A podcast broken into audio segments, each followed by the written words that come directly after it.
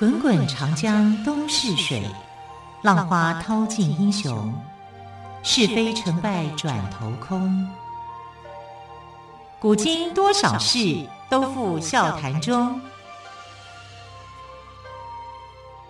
陪你说历史，汪培制作主持。欢迎朋友们再次收听《陪你说历史》节目，我是汪培。同样，汪培很开心的再次为朋友们邀请到历史专栏作家于远炫老师来到我们的节目当中。老师好，主持人好，听众朋友大家好。好，老师在访问您之前，我先哼一哼一段音乐，噔噔噔噔噔噔噔。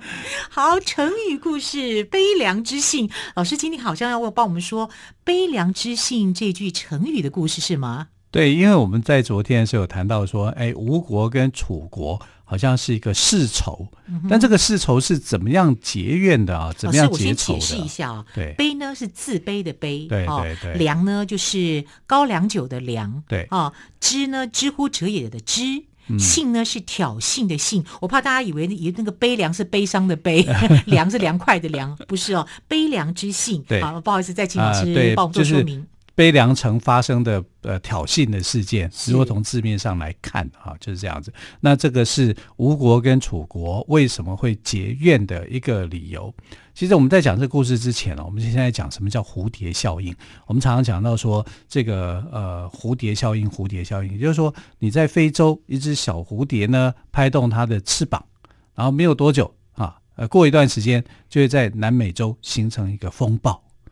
所以小的事件最后结果哈，不断的延伸出去以后，它会激起很多的涟漪，变成了大风暴，这就叫做蝴蝶效应。那悲凉之性其实就是一个蝴蝶效应啊。悲凉城啊是在楚国跟吴国的边境的这个一个小城小镇啊，不算是很大啊。那在楚国叫做啊钟离城，在吴国叫做悲凉城。也有人说这两个城其实都叫悲凉。因为他们就是很跨界嘛，就很靠近的啊，是一个边境地区。那边境地区呢，通常来讲也就是三不管啊，就是很多事情可能就是很方便啊，或者干嘛哈。那那也会出现一些问题跟状况。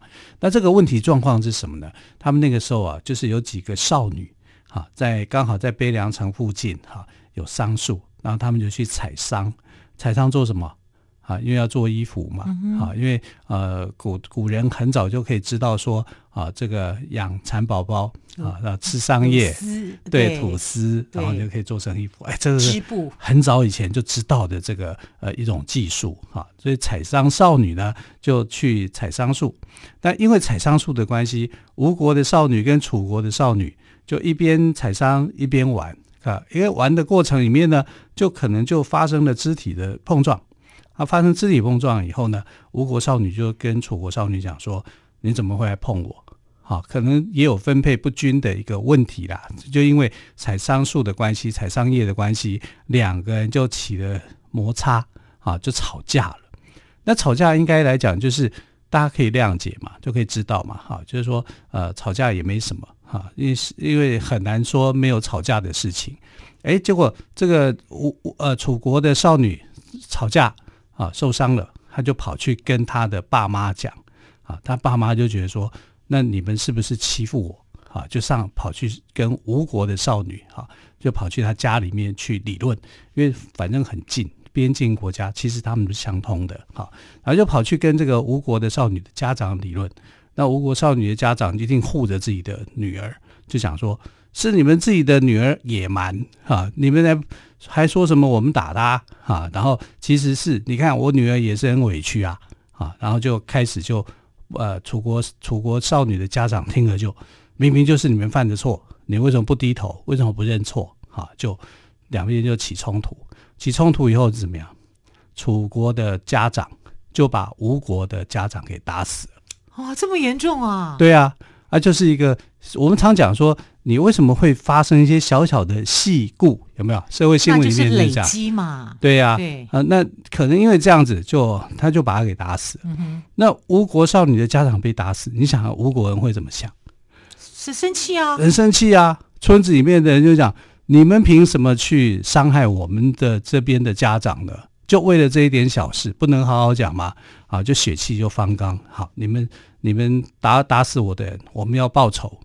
就整村的人就把这个吴呃楚国少女的家长全打死了。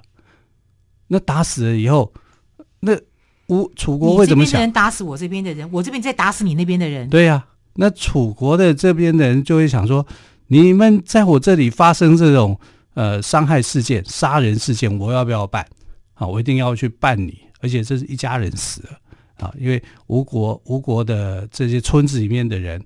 把人家楚国的这一家人就全杀了，那全杀了以后，楚国这边想，我总总要为我这个死去的人报仇吧，好，所以他们就把这个村子吴国的村子人给灭了，灭村哦，这村子灭了，这何等的大事啊！对啊，对啊，因为楚国也不高兴啊，你们凭什么去杀害人家一家人？哈，就把吴国的村子给灭了。那有些没有被杀害的哈，就是事先知道就先逃亡的啊，就去跟啊吴国的这个国王报告。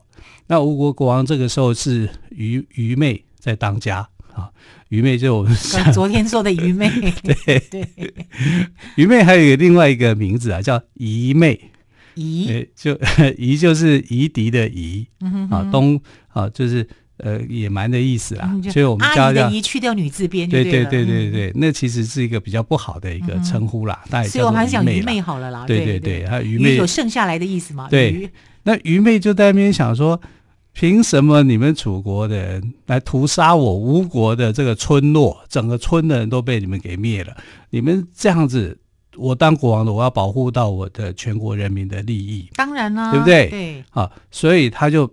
兴兵去攻打楚国，要把楚国的村子也也灭了，也灭了。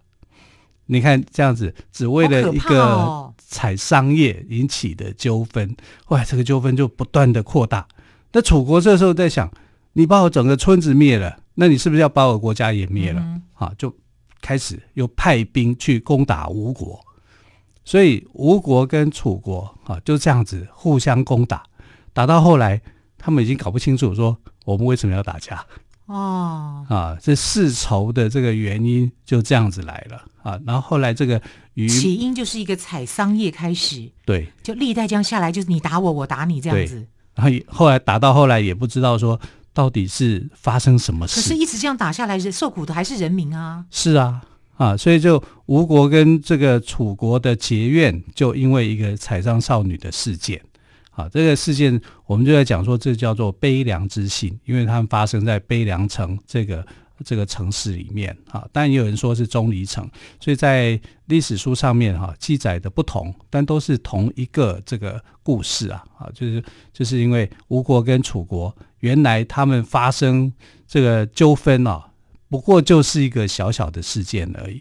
这个事件如果在一开始能够和平解决的话，你就不会有后来这么多的。烦恼了嘛，对不对？好，所以一定是最初的那个原因没有解决，双方没有好好的这个啊、呃、平心静气去处理，所以就是蝴蝶效应，一个小小的事件，最后竟然就变成了一个大的风暴。那这个风暴到底有多大？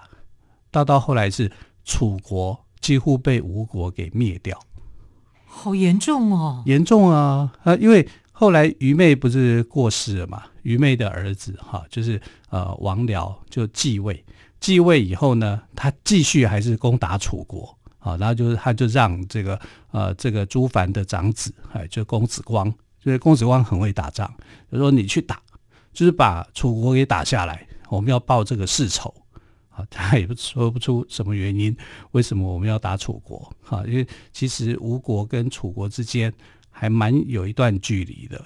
即便他们的边境上面是有一段是重叠在一起的，哈，可是其实还蛮遥远的啊。而且吴国是一个小国家，吴国是一个小国家，呃，然后为了要这个打楚国，啊，所以就需要别的国家来帮忙。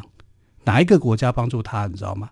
晋国啊，因为晋国跟楚国在春秋战国时候是霸主国。啊，霸主国他们常常在争霸，可是晋国的这个从晋文公过世以后，啊，国国家的力量就越来越小，越来越小以后呢，然后楚国就越来越大，啊，势力就越来越庞大。他们想要压制楚国的势力，所以知道说，哎，这个吴国跟楚国是世仇，他们是敌对的国家，所以他就想要帮助这个呃吴国，帮助吴国，帮助吴国，帮助吴国，教他们如何打仗，给他们一个最新式的这种训练的方式，哈，就是我你们去打仗哦，打仗的还是你。啊！但是我教你们怎么打，啊，教教他用一些，哎，怎么样去对付楚国，用一些什么样的战术，什么样的战车，好，就把这些观念交给了这个吴国，吴国啊，吴国就去打楚国，打楚国有没有效果？有啊，因为晋国的想法就是，我只要培养你的对手。这样就可以减轻这个楚国对他的这个攻击，嗯、啊，晋国就可以得到一些好处。这算不算是渔翁之利啊？算呐、啊，算呐、啊，他打的如意算盘就是这样啊。所以这个呃，吴国跟楚国就从一个源头，不过就是一个采桑少女的恩怨，发展到国家对国家的一个对抗，嗯哼，啊，然后也搞不清楚说我们到底有什么仇恨啊，就是一个少女的死亡。这个少女的事件呢，引发了这么大的涟漪啊！然后吴国也接受了这个晋国的军事训练啊，军事想法跟协助，他们就把楚国啊，就是后来就打得非常非常的惨啊！那这个原因呢，就是从回到一个原因的源头，竟然就是少女的事件啊！然后这里面呢，我们刚刚讲说这个公子光啊。公子光去打楚国的时候啊，其实楚国也是很厉害的，它是一个很强大的国家啊。当时几乎没有什么国家敢对他这个呃，好像就是呛虾一样哈，因为他太厉害了。齐国啦、晋国啦，都还要很敬畏他，连秦国哈，那时候秦国都跟楚国是这个结交的哈，因为就是说不想惹楚国，楚国很强的。啊，当然后来秦国就比楚国又更强了啊，那是战国后期的时候的事情。那楚国为什么变弱呢？就是被吴国给打弱的啊。吴国后来怎么样变强大？因为他吸收了两个人才，一个叫伍子胥，一个叫做孙武。嗯哼，所以一个国家啊，也不要轻视自己。对，虽然你现在是小国，只要你努力，只要你善用人才，你也是可以变成大国的哦。是的。那更多这方面的故事，我们稍后再请于远轩老师来跟我们分享喽。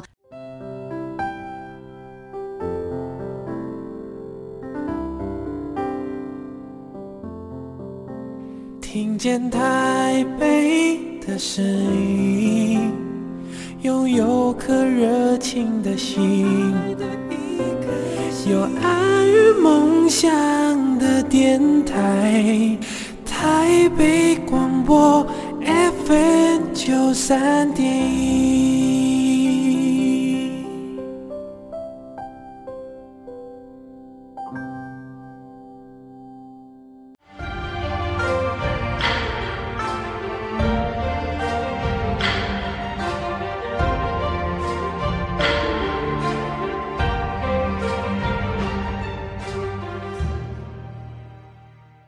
这里是台北广播电台陪你说历史节目。今天我们特别来宾于远逊老师特别谈到了悲凉之性的蝴蝶效应。悲凉呢，其实是一个城市的名称哦。对，性呢是挑衅的性。原来是一个小小的事件，就引发了一个很大的事件。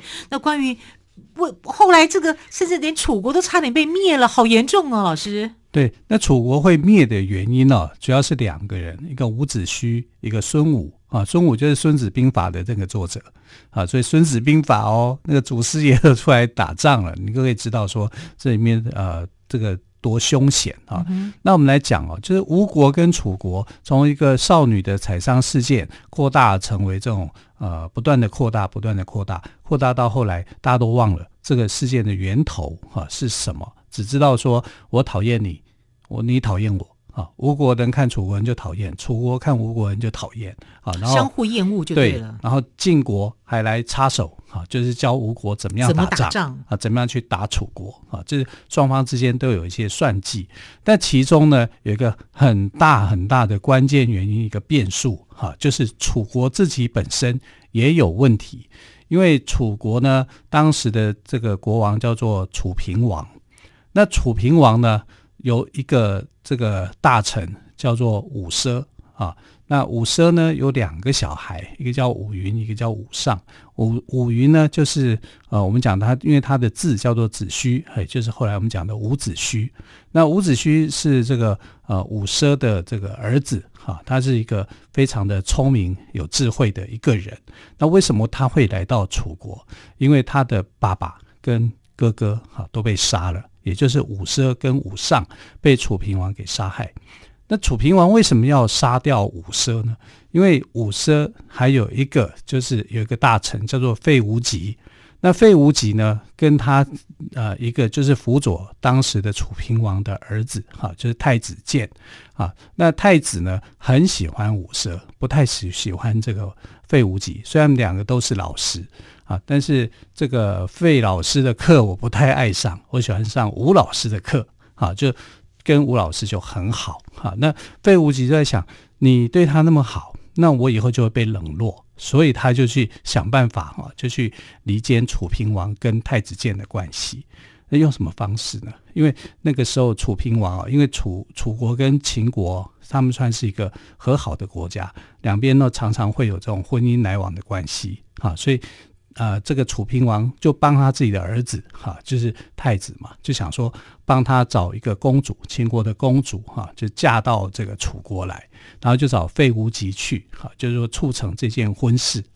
就费无极到了这个秦国以后，发现说秦国这个公主好漂亮，大美人一个，啊、所以他跑来跟楚平王讲说，这样子啦，这个这个秦国的公主啊太美丽了，不如呢。当你的后宫啊，就不要再这个给这个自己的儿子，自己的儿子可能要给比较差的，哈、啊，就另外谈一门就是留着自己用，就是吗？对，这个概念，他对，他就去怂恿楚平王。嗯、那楚平王一定是男生，一定是比较好色的嘛，就听他那么一讲，就也被他的话打动了。对，然后就决定了把这个秦国的公主自己娶回来。然后让太子建好去娶其他国家的这个女子，对对对，就没那么好看，没那么漂亮哈。那秦国那个公主真的是漂亮，大美人一个哈，所以他就后来他就跟他生下一个孩子，就后来的楚昭王。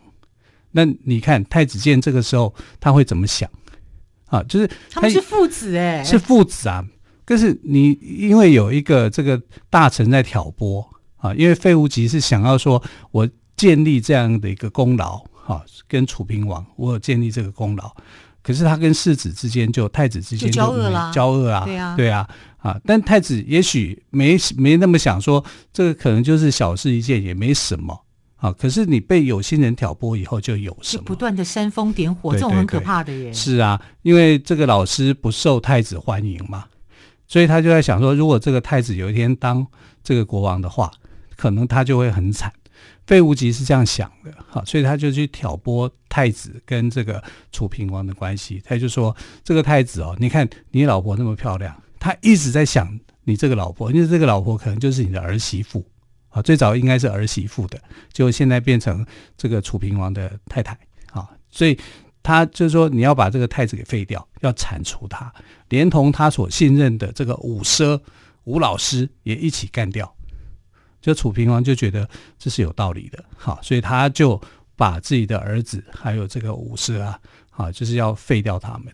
那废掉他们的话，他们两个就是逃亡，啊，但伍奢没有逃亡出去，啊，是太子建逃出去了。逃出去的时候，他就跟这个伍子胥在一起，啊，因为呃伍尚也跟着这个呃伍奢一起被杀掉，父亲跟哥哥被杀的时候，他就说。我一定要报复回来，好，所以他有很强烈的复仇的心。你说楚平王会不会放过伍子胥？不会，当然不会啊。对，他就追杀他啊。但追杀他以后，他们两个就逃哈，逃。太子建也跟着逃了，逃到郑国去了啊。逃到郑国以后呢，你知道太子建犯了一个很严重的错误啊，因为他后来又去啊拜见了楚国的国呃晋国的国君。晋国的国君呢，竟然要他在那个郑国里面啊造反，然后、啊、对，然后就是说郑晋国会帮助你灭掉郑国。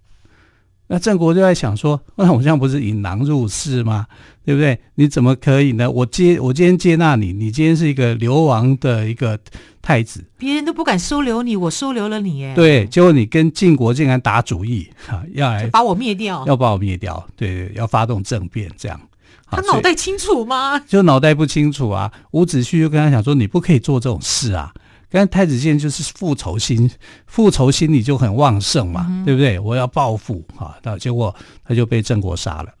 那伍子胥怎么办？只能逃亡、啊。逃亡啊！就只能逃亡。他就从郑国沿沿边一直逃逃逃逃逃逃，逃到吴国边境去。那经过一个关卡的萧关的时候，哈，就哎呀，正在发愁，到底我怎么样去才能够逃出去？后来就因为这样子一夜烦恼了一夜，整个头发变白的。所以一夜白发的伍子胥就是这样子，这个说法就这样来的。对，就是就这样，他就整个头发都白了，可能因为太烦恼了哈，就面相就改变了。啊，面相改变以后，哎，反而就好像是老天爷在帮助他一样。所以人家在盘查的时候就。哎，觉得他不是伍子胥，是啊，伍子胥这个黑头发的，啊，对，就放行了。对，这个老头啊，对不对？然后就放行他了哈。当然，这里面有很多的这个呃呃，看起来很辛苦的故事，因为他得到很多贵人的帮助，才有办法逃顺利逃到吴国去。那逃到吴国去的时候呢，那时候因为他是逃亡嘛，所以你不可能穿得很漂亮很好，所以他就衣衫褴褛，看起来像什么？像乞丐。乞丐。对。所以呢，后来他就变丐帮之主。真的吗？伍子胥是丐帮的创始之祖吗？对对对。哇！所以后来后世的乞丐，他的这个说，我们也有祖师爷，我们的祖师爷是谁？伍子胥。哇，真相大白哎！就是每每每个行业都有祖师爷，连乞丐这一行都有。所以伍子胥他会打狗棒吗？还降龙十八掌，对，降龙十八掌的。所以伍子胥就很可怜啊，他就穿的这个破破烂烂的哈，就来到了吴国的这个边境啊，一定是从边境过来嘛。那吴国边境里面呢，公子光就已经有派很多人去那边啊，就是说看看来来往往有哪些人啊？为什么呢？因为他寻找人才来帮他去推翻现在的政权，也就是吴王僚所建立的这个吴国。这个国，他认为这个皇位本来就应该是我的，的对，所以你看吴国呢，从让国、建国，一直到这么多的纷争，从少女。一直到后来的这种国家的这种混乱啊，其实都是有原因的。嗯，嗯，那么在伍子胥的，他后来就接受了伍子胥的帮助吗？呃，他一开始是没有接受，呃，因为伍子胥是要来求求人家帮他的，嗯哼，啊，帮他去复国打楚国。那公子光就跟伍子胥讲说：“这个你可能事情要等一等，因为他有更大的事情是我要先当上国王，我才能够帮你帮助你。”对。啊，所以伍子胥就帮助他当上国王。哇，对，我觉得这个故事实在太精彩了耶，于老师。好，可是时间的关系哦，我们也只能讲到这里。希望有机会再听于远炫老师来做分享喽。好，亲爱的朋友，非常感谢您这半个小时的陪伴，我们就明天再会，明天见，拜拜，拜拜。